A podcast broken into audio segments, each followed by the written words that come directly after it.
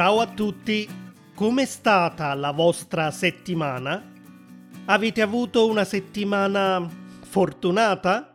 Ve lo chiedo perché la fortuna è proprio l'argomento di oggi.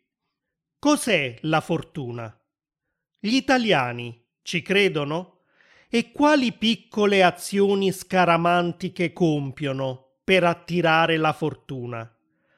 Qualche episodio fa abbiamo parlato della superstizione in Italia, ma ci siamo concentrati soprattutto sulle cose che portano sfortuna. Oggi invece parliamo esclusivamente di ciò che attira la buona sorte. Prima di cominciare, ricordate che potete trovare la trascrizione completa di questo episodio con tanti esercizi sul vocabolario e la grammatica sul mio sito www.italianglot.com. Innanzitutto, cos'è la fortuna? Alcuni dizionari la definiscono come una forza che agisce sugli eventi della vita di una persona in modo positivo. Sono però eventi che questa persona non può controllare e sono spesso inaspettati. Ad esempio, può trovare dei soldi per terra, può vincere alla lotteria, può evitare che un vaso che sta cadendo dal davanzale di una finestra non gli arrivi proprio sulla testa. In tutti questi casi diciamo ha avuto fortuna. Gli antichi romani credevano che Fortuna fosse una dea che agiva in modo casuale. La chiamiamo anche dea bendata, proprio perché ha una benda sugli occhi. Non vede e non sa quello che fa. Un modo di dire italiano è la fortuna è cieca. Se un milionario vince alla lotteria, ad esempio, possiamo usare questa espressione. Sicuramente era meglio che una persona povera vincesse quei soldi, ma la fortuna è cieca. Non possiamo controllare gli eventi. È tutto casuale. In effetti, il termine fortuna viene dalla parola latina force, che voleva dire sorte. La sorte o destino è una serie di eventi che l'uomo non può controllare. Accadono perché devono accadere. In italiano l'avverbio forse ha la stessa origine. Forse indica qualcosa di incerto. Pioverà domani? Forse. Può succedere, ma può anche non succedere. Gli italiani, però, essendo un popolo abbastanza superstizioso, credono che esistano piccoli rituali o oggetti che possono attirare la fortuna. Cominciamo con un amuleto che esiste solo in Italia e in particolare nel sud, il cornetto porta fortuna. Si tratta di un piccolo corno, spesso di colore rosso, detto anche curnicello in napoletano. Assomiglia tantissimo a un peperoncino piccante. A Napoli si regala ad esempio a qualcuno che ha dei problemi ed è molto importante che sia un regalo perché funzioni. Non possiamo comprarlo per noi stessi, altrimenti non ci proteggerà dalla sfortuna. Se vi capita di visitare Napoli, compratene uno per qualche vostro amico o familiare. Ne vendono tantissimi tutti i negozi di souvenir e perfino qualche venditore ambulante per le strade del centro.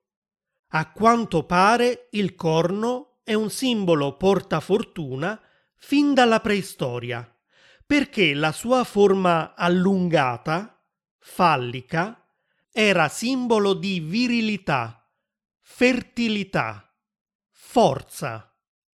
Oltretutto, il corno di un animale, come quello di un toro, poteva rappresentare un'arma per difendersi e attaccare qualcuno. Quindi era anche per questo un simbolo di forza. A parte il cornetto, gli italiani utilizzano come talismani anche quelli che hanno origine in altri paesi, come il ferro di cavallo o il quadrifoglio. Per quanto riguarda il quadrifoglio, è facile capire perché è diventato un simbolo di fortuna. Siccome è una variazione rara del trifoglio, è ovvio che chi ne trova uno è considerato automaticamente fortunato così come si considera fortunato chi riesce a vedere una stella cadente, un altro fenomeno abbastanza raro. Quando ne vediamo una, dobbiamo perciò esprimere un desiderio, perché magari si avvererà, visto che siamo stati così fortunati da vederla. Un altro evento porta fortuna che ci può capitare è quello di trovare una monetina per terra.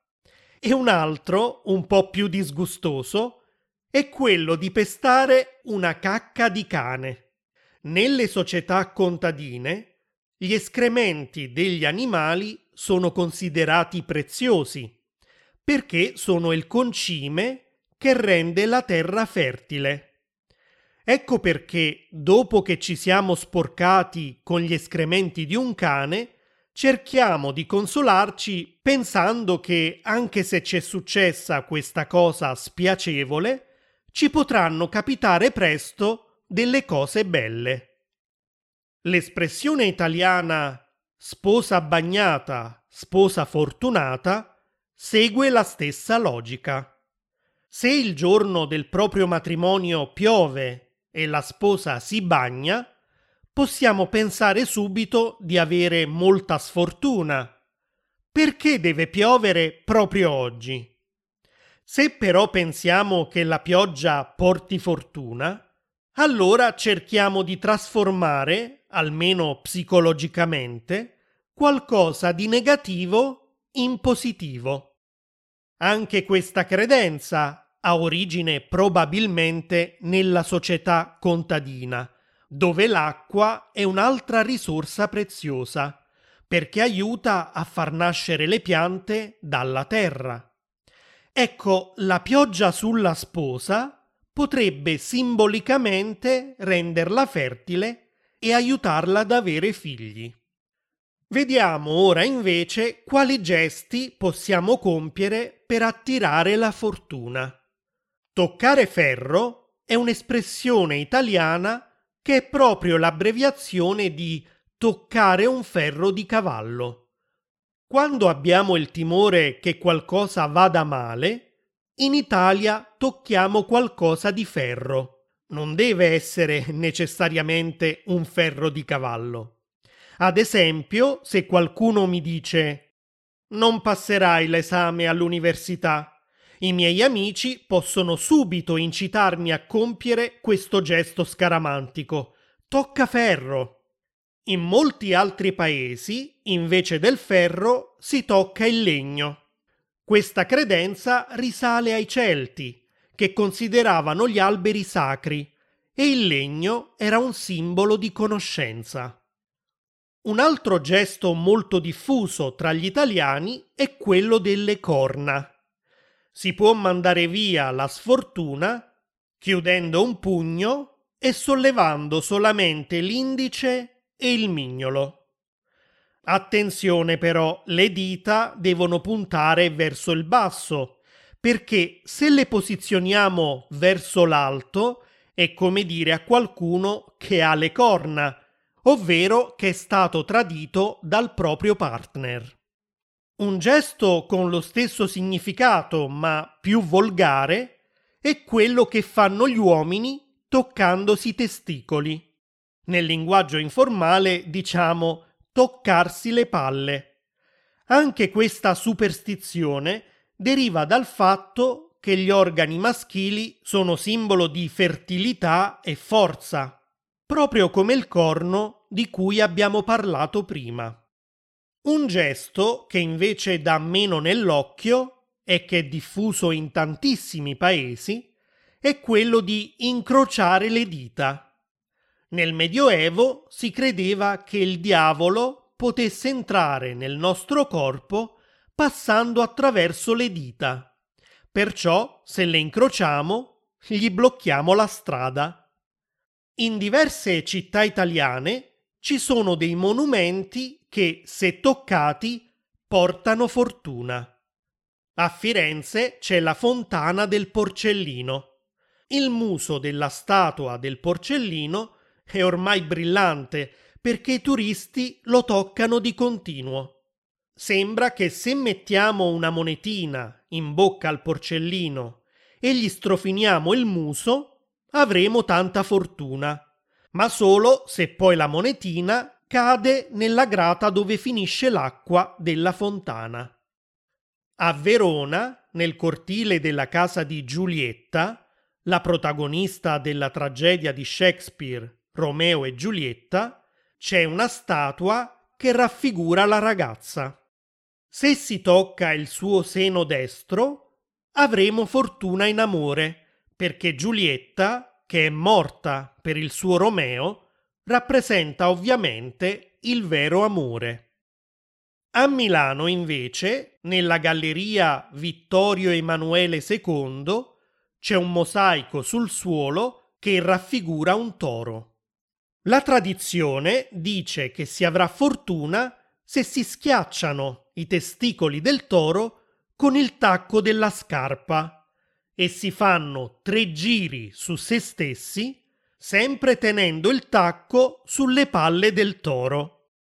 Non si sa quale sia l'origine di questa superstizione, ma nell'Ottocento i milanesi lo facevano spesso, soprattutto il 31 dicembre, per augurarsi un inizio di anno fortunato. Il povero toro è stato schiacciato così tante volte che ormai i suoi testicoli non si vedono più, ma al loro posto c'è un piccolo fosso. Concludiamo questo episodio con una frase con cui auguriamo buona fortuna a qualcuno. In bocca al lupo. Probabilmente erano i cacciatori che usavano spesso questa espressione per augurarsi di trovare una preda durante la caccia. Oggi invece la utilizziamo ogni volta che ci aspetta una prova difficile da superare. A quel punto risponderemo crepi il lupo o semplicemente crepi, mentre gli animalisti di solito rispondono viva il lupo. Un'espressione molto comune, ma meno elegante, è anche in culo alla balena, e in questo caso si risponde Speriamo che non caghi. E con questa piccola rivelazione sulla cultura popolare italiana vi saluto.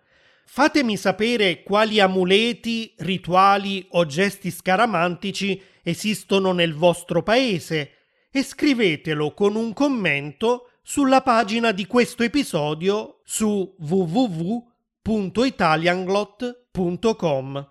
A presto!